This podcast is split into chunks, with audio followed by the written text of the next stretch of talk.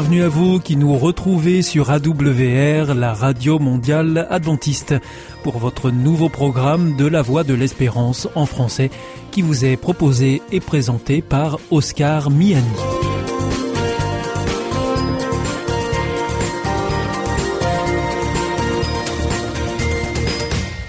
C'est donc parti pour les 30 prochaines minutes ensemble. Merci de votre fidélité à la voix de l'espérance. Vous êtes toujours plus nombreux à nous écouter sur les ondes ou aussi par Internet ou encore grâce à votre téléphone. Par téléphone, d'ailleurs, je vous rappelle tout de suite les numéros qui ne sont absolument pas surtaxés. Si vous voulez nous écouter depuis la France, eh bien, vous composez le 01 80 14 44 77. Si vous nous appelez en dehors de France, eh bien, vous composez le 0033 1 80 14 44 77 et si vous voulez nous écouter avec votre téléphone depuis les États-Unis, eh bien, il vous faudra composer le 1 712 432 9978. Aujourd'hui, nous vous proposons votre rendez-vous santé avec le docteur Jean Lincey. Ensuite, vous retrouverez votre émission Un air de famille avec Anna Borge. Et pour finir, ce sera un temps de réflexion avec Pierre Péchou pour son émission Vers d'autres cieux. Tout de suite, pour commencer, voici Sentez-vous bien.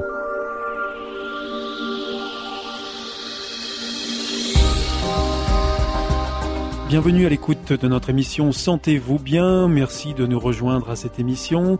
Nous sommes aujourd'hui en compagnie du docteur Jean Lincey. Bonjour. Bonjour Oscar.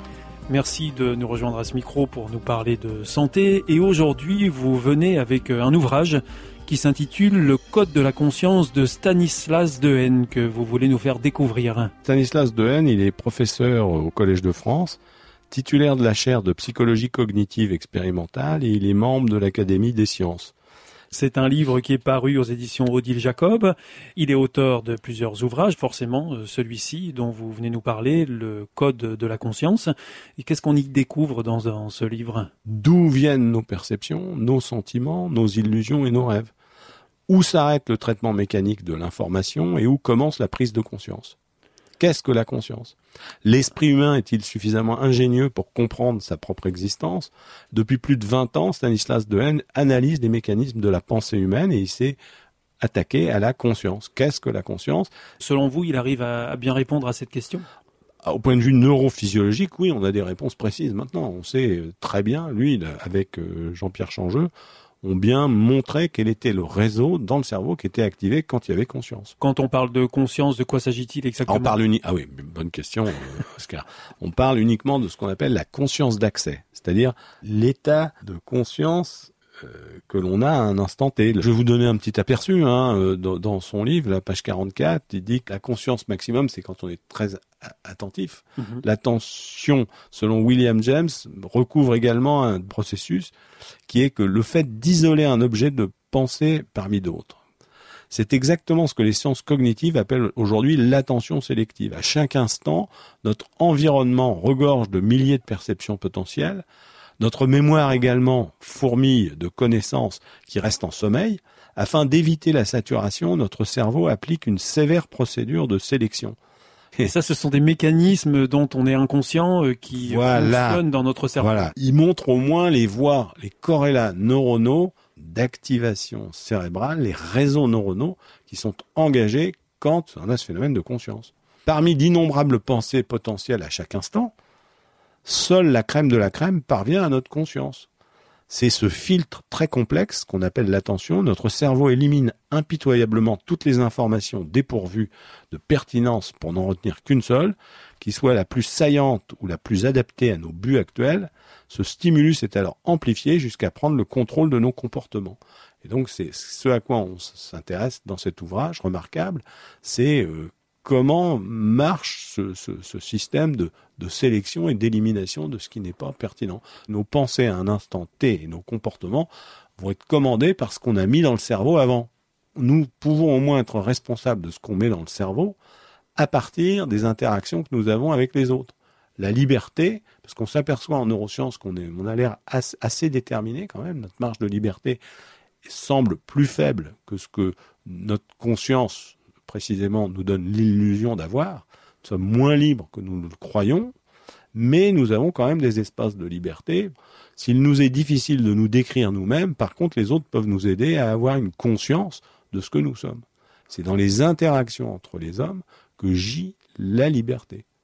Donc toutes ces notions à, retrouver, entre autres, dans, dans, le livre dont vous nous avez parlé aujourd'hui. Si vous ajoutez à cela l'ouvrage de Gazzaniga sur le cerveau et la liberté, eh bien, je crois que euh, vous aurez euh, des raisons d'espérer et, et, certainement beaucoup de satisfaction à avoir au, au moins euh, une ouverture sur notre fonctionnement mental. Voilà. Donc on rappelle le Code de la conscience de Stanislas Dehaene aux éditions Odile Jacob. Et au Collège de France. Et au Collège de France sur le site internet du Collège de France. Tout simplement. Merci beaucoup, docteur Jean Lincey. C'était Sentez-vous bien et on se donne rendez-vous pour une prochaine émission. À bientôt. Au revoir. Au revoir, Oscar.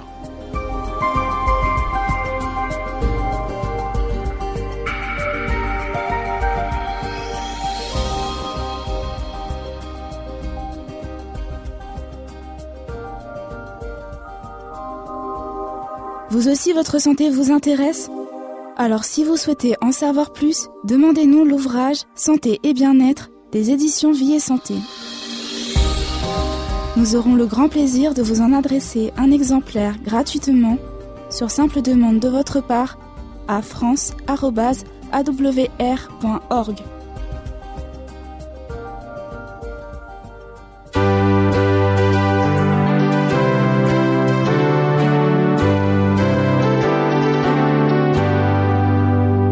This is Adventist World Radio, the voice of hope. Ici Radio Mondiale Adventiste, la voix de l'espérance. Hier ist Adventist World Radio, die Stimme der Hoffnung. Questa è la Radio Mondiale Adventista, la voce della speranza.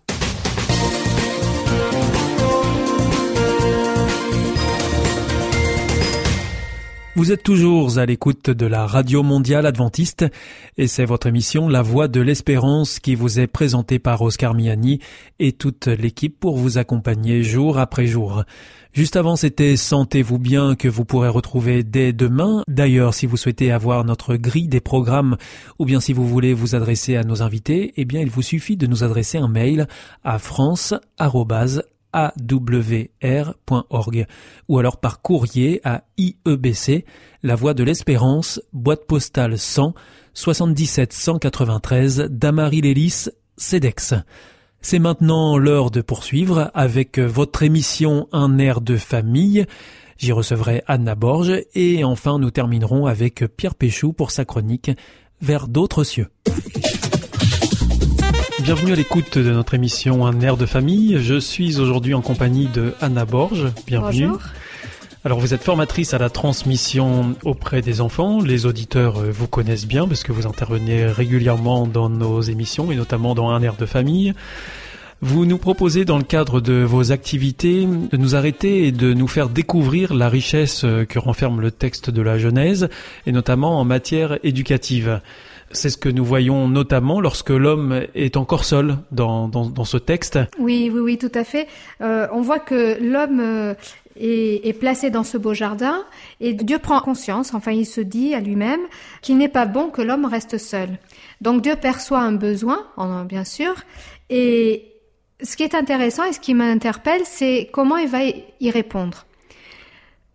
Peut-être que habituellement, quand on voit que nos enfants ont un besoin, parfois même pas question de besoin, mais on, devance même leurs besoins puisqu'on arrive avec euh, multiples propositions pédagogiques, des jouets, des, vélos, des, tas d'activités même qu'on leur offre, avant même qu'ils aient envie peut-être de de faire euh, ou pas, ou d'avoir ou pas telle ou telle euh, chose. Et, et, alors là, dans, dans le contexte de la Genèse, Dieu s'y prend pas du tout comme ça. Eh il ne devance pas le, le, désir de l'homme. Hmm. Il attend. Alors justement, euh, l'histoire nous raconte que Dieu euh, a, avait modelé, donc avait euh, créé les animaux, les oiseaux, etc. Et il va donner une mission à, à l'homme, celle de donner un nom à chaque à chaque espèce. Voilà. Et en faisant euh, ce, cela, l'homme se rend compte que il fonctionne par deux, qu'il y a le mâle et la femelle. Et cela éveille chez lui une prise de conscience que lui est seul. Donc en fait, quand Dieu lui confie cette tâche, euh, c'est pas vraiment anodin finalement. Alors je dirais c'est à la fois ce, cette euh, idée encore présente de la collaboration. En quoi des fois est-ce que j'invite l'enfant ou, ou l'adolescent à collaborer avec moi dans certaines de mes tâches? Euh, ça donne une responsabilité encore, on y revient sur ces notions-là, ça apprend à, à, devenir adulte, à assumer des choses plus en plus, mais en plus, ici il y a encore un autre désir incontestable, c'est qu'il veut l'aider à, prendre conscience de qui il est, de comment il est, peut-être au regard des autres, en confrontant son regard et en comparant avec les autres, de se rendre compte que lui, il y a quelque chose de différent et peut-être un manque. Dieu va attendre que l'homme prenne conscience de, son manque pour répondre à son désir. Voilà, exactement. Quand il y a cette prise de conscience, le texte raconte que Dieu fait tomber l'homme dans un profond sommeil et que de, à partir de là, il va créer la femme et, que ensuite au réveil euh, l'homme va s'écrier tout heureux euh, d'avoir enfin celle qui est sortie de sa chair euh, voilà et, qui va être sa compagne sa semblable son vis-à-vis. Alors vous le disiez, c'est encore un passage qui est riche d'enseignements pour pour nous aujourd'hui encore encore aujourd'hui. Et oui, il me semble surtout aujourd'hui dans nos sociétés où finalement nous sommes dans une société de grande consommation où en tout cas, même si on ne possède pas tout, on aspire à, à posséder beaucoup, et, et, et surtout quand on aspire parfois, on a l'impression qu'il nous manque toujours quelque chose. Hein. Et, et, dans ce contexte, souvent, le parent ou la famille a tendance à noyer l'enfant dans euh, multiples propositions, dans euh, beaucoup de d'avoir.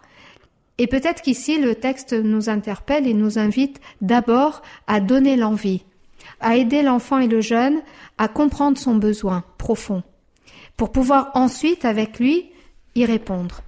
Vous nous dites qu'il est bien que l'enfant exprime son besoin avant de le satisfaire? Même s'il ne peut pas exprimer avec des mots clairs, mais qu'il sente qu'il y a quelque chose de l'ordre de l'envie ou du manque. Ça me fait penser à cette chanson qui est très bien chantée par euh, notre Johnny national, mais euh, écrite par Jean-Jacques Goldman. Euh, Donnez-moi l'envie l'envie d'avoir envie, voilà. Et ça, c'est un vrai, euh, euh, je crois aujourd'hui, c'est, ça peut être euh, un vrai problème. Vous pensez que c'est devenu un problème, justement, de devancer toute chose avant même qu'elle soit ressentie ou exprimée? Oui, il me semble parce que gaver un enfant, ce n'est pas l'aider à comprendre qui il est et où est son besoin et comment il peut y répondre ou pas ou comment il peut gérer ce manque aussi. Voilà. Donc encore euh, un enseignement euh, important que nous pouvons euh, tirer de, de, ce texte que l'on trouve dans la Genèse. Voilà, Nabor, c'était un air de famille. On se donne rendez-vous pour une prochaine chronique. À bientôt. Au revoir. Au revoir.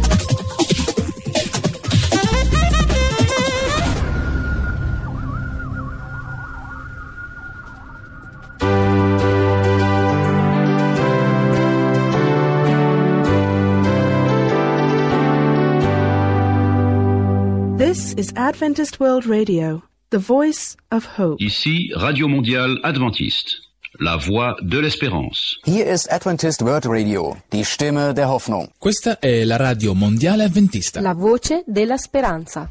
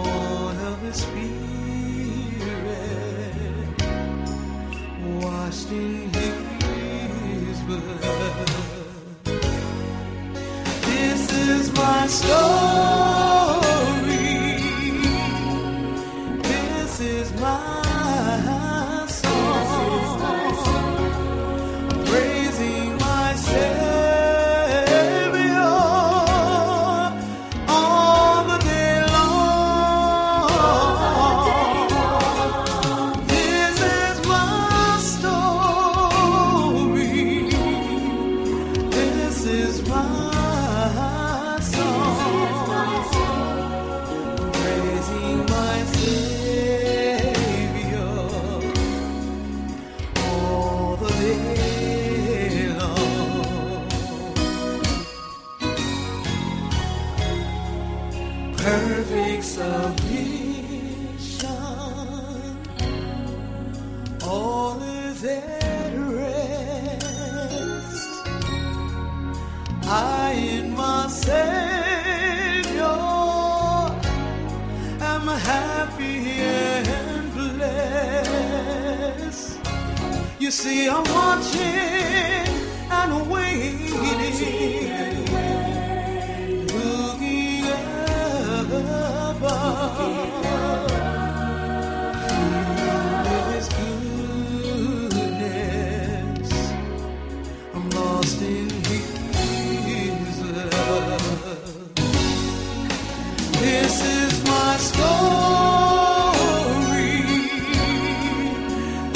Is my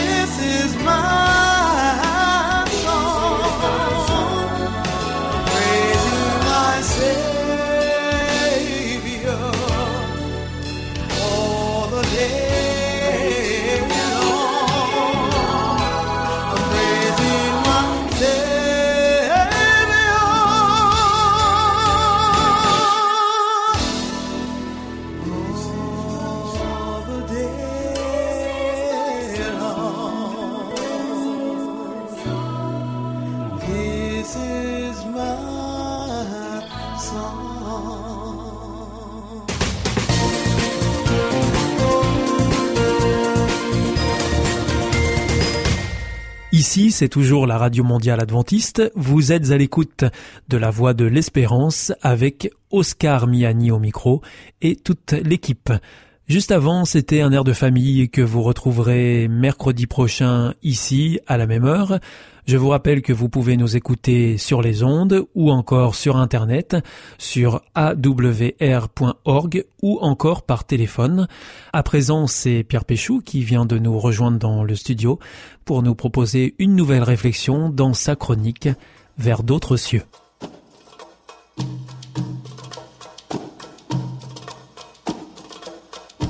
Bienvenue à l'écoute de notre émission Vers d'autres cieux. Nous sommes aujourd'hui en compagnie de Pierre Péchou. Bonjour. Bonjour Oscar, chers auditeurs, bonjour. Alors nous sommes heureux de vous retrouver à ce micro. Je rappelle que vous êtes euh, conférencier, pasteur, évidemment chroniqueur radio et télé. Et aujourd'hui, pour cette nouvelle émission, vous nous invitez à réfléchir sur un texte biblique que l'on trouve dans l'évangile de Jean. Il se situe au chapitre 4 et j'aimerais vous lire le verset 23. Jésus parle et nous pouvons euh, l'entendre nous dire L'heure vient et c'est maintenant où les vrais adorateurs adoreront le Père en esprit et en vérité, car tels sont les adorateurs que le Père cherche. Alors Pierre Péchou, quelle est cette précision de temps que l'on trouve au tout début de, de ce verset? Est-ce que ça veut dire que c'est valable juste à ce moment-là, de cette époque-là? Ça serait une lecture possible en tout cas. Peut-être avant d'aller plus loin, le, contexte très très simplement, et l'invitation que je fais aussi à nos auditeurs, peut-être de lire le chapitre 4 s'ils en ont la possibilité, Jean chapitre 4, c'est une femme qui n'est pas juive, puisque Jésus était juif, qui vient euh, voir Jésus, cette femme est samaritaine, et elle va poser des questions très précises à Jésus sur la meilleure façon d'adorer le Dieu qu'ils ont en commun, cependant. Et donc, c'est des questions assez techniques sur le culte, sur des lieux, sur des façons de faire. Et là, on arrive à la réponse de Jésus. Alors, la première lecture, maintenant je reviens à votre questionnement, pour être de, de comprendre, c'est maintenant, au moment où je te parle, mais ça sera pas valable après. Mais et c'est euh, pas forcément comme ça qu'on peut le comprendre. Non, il y a plusieurs manières de le comprendre. Oui, tout à fait. Je pense que c'est, ça nous permettra en fait de mettre un peu en avant une des particularités, des qualités de, de la Bible, hein, qu'on appelle la parole de Dieu. C'est sa permanence, euh, sa capacité à traverser les époques, à être toujours d'actualité. Et euh, donc l'autre façon de comprendre, quand Jésus dit l'heure vient, c'est maintenant, eh bien c'est d'actualiser ce maintenant à nos premières lectures. Je parlais d'une femme samaritaine qui voyait Jésus pour la première fois. Ça peut être un point de départ. Pour, pour nous, il y a eu une première fois, nous avons rencontré Jésus. Nous sommes à la place de cette femme et on entend Jésus nous dire, voilà, maintenant, ce que je vais te dire, c'est valable pour ton maintenant. Juste peut-être, euh, pour que ce soit clair, prendre une petite image, ça serait un enfant qui aurait une carte de son, de son papa, sur laquelle euh, le papa aurait écrit euh, N'oublie jamais que je t'aime. Voilà, on est dans la permanence du, du verbe au présent et, l'enfant pourrait, euh, année après année, lire cette carte et comprendre que tout le temps, toujours, son papa l'aime. Donc voilà pour ce qui est du présent. Dans ce sens-là, Jésus dit à cette femme, voilà, maintenant, il y a une vérité que j'aimerais partager. Et ça continue comme ça. C'est l'heure maintenant, moment où nous aussi nous entendons ces paroles de Jésus. En fait, les vrais adorateurs adorent le Père en esprit et en vérité. Alors justement, là, on arrive à, une notion importante de ce texte. Oui. Quelle est cette notion de vrais adorateurs? Ça fait référence à quoi, euh, Pierre Péchou? Alors à quelque chose de très précis justement par rapport au contexte, et c'est ça qui est intéressant, c'est qu'une première possibilité serait de dire il y a des vrais adorateurs qui adorent le vrai Dieu, et tout le reste, ce sont des faux adorateurs. Mais Jésus ne parle pas de ça ici. Je l'ai dit tout à l'heure, cette femme, elle croit au même Dieu que Jésus. Et donc les vrais adorateurs vont différencier ceux qui ont le vrai Dieu, mais qui vont mal l'adorer. Ah, ça devient intéressant en fait, je trouve, parce que les personnes connaissent le vrai Dieu, je garde cette expression-là. Je sais qu'elle peut être polémique et sujet à discussion, mais c'est pas le, le but ici. Parce hein. qu'il y a des vrais adorateurs et il y a un vrai Dieu. Voilà. Alors disons qu'il y a qu'un seul Dieu, c'est celui euh, que présente la Bible, mais euh, on peut en toute sincérité mal l'adorer et ça c'est très intéressant. C'est-à-dire, je peux, euh, croyant bien faire, faire mal en fait, et c'est ce que Jésus va dire ici. Alors tout de suite, je, je voudrais faire écho à, à, un autre verset de la Bible qui, qui, est pour moi très important, qui est un verset que, que va écrire un autre auteur de la Bible qui s'appelle Paul. Et Paul dira, la lettre tue, mais l'esprit fait vivre. Et c'est très fort parce que là, Paul parle de la lettre de la, de la loi, mais aussi de, de la parole sacrée. Et il dit, mais si vous l'utilisez mal, elle peut tuer en fait. Je veux faire écho à, à ce passage parce qu'effectivement, Jésus dit, les vrais adorateurs, pas parce qu'ils ont le vrai Dieu, mais parce qu'ils l'adorent bien, ils doivent obligatoirement l'adorer en esprit et en vérité. Alors une fois que j'ai dit ça, en fait, le problème, c'est que peut-être que la vérité, c'est d'être violent dans l'adoration. C'est d'obliger les autres à adorer de la même manière que moi. Alors ce verset ne nous permet pas de savoir en fait. Il nous donne un cadre. Et après, bien sûr, ça demandera un autre travail qui serait de savoir, mais qu'est-ce que Jésus entend par euh, la vérité d'adoration? Et là, ben, je vais peut-être demander à nos auditeurs de nous faire confiance, au moins pour l'instant, où Jésus nous dit, voilà, en fait, adorer en esprit, en vérité, c'est être dans une dynamique euh, de vie, de paix et d'amour. Ça, c'est un message qui revient régulièrement à notre micro. Et donc, euh, peut-être juste encourager euh, nos auditeurs à accepter ce maintenant, en fait, où Jésus nous invite simplement à être dans une vraie relation avec Dieu de vérité, qui mettra de côté peut-être toute hypocrisie et toute violence.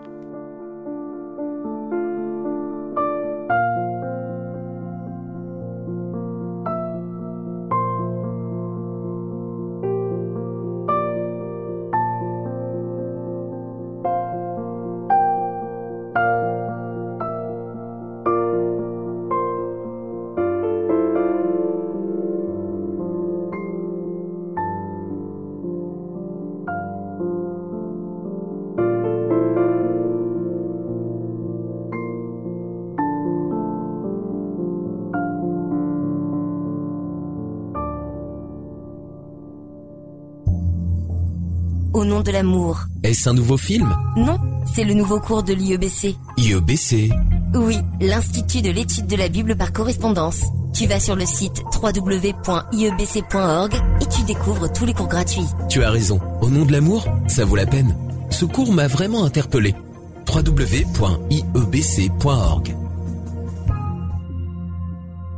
Notre émission est maintenant terminée. C'était la Radio Mondiale Adventiste la voix de l'espérance. Je vous donne rendez-vous dès demain à 4h30 sur les 6045 kHz bande des 49 mètres, à 8h sur les 15145 kHz bande des 19 mètres et à 20h sur les 9515 kHz bande des 31 mètres. Je vous souhaite une très bonne continuation, que Dieu vous bénisse. À demain.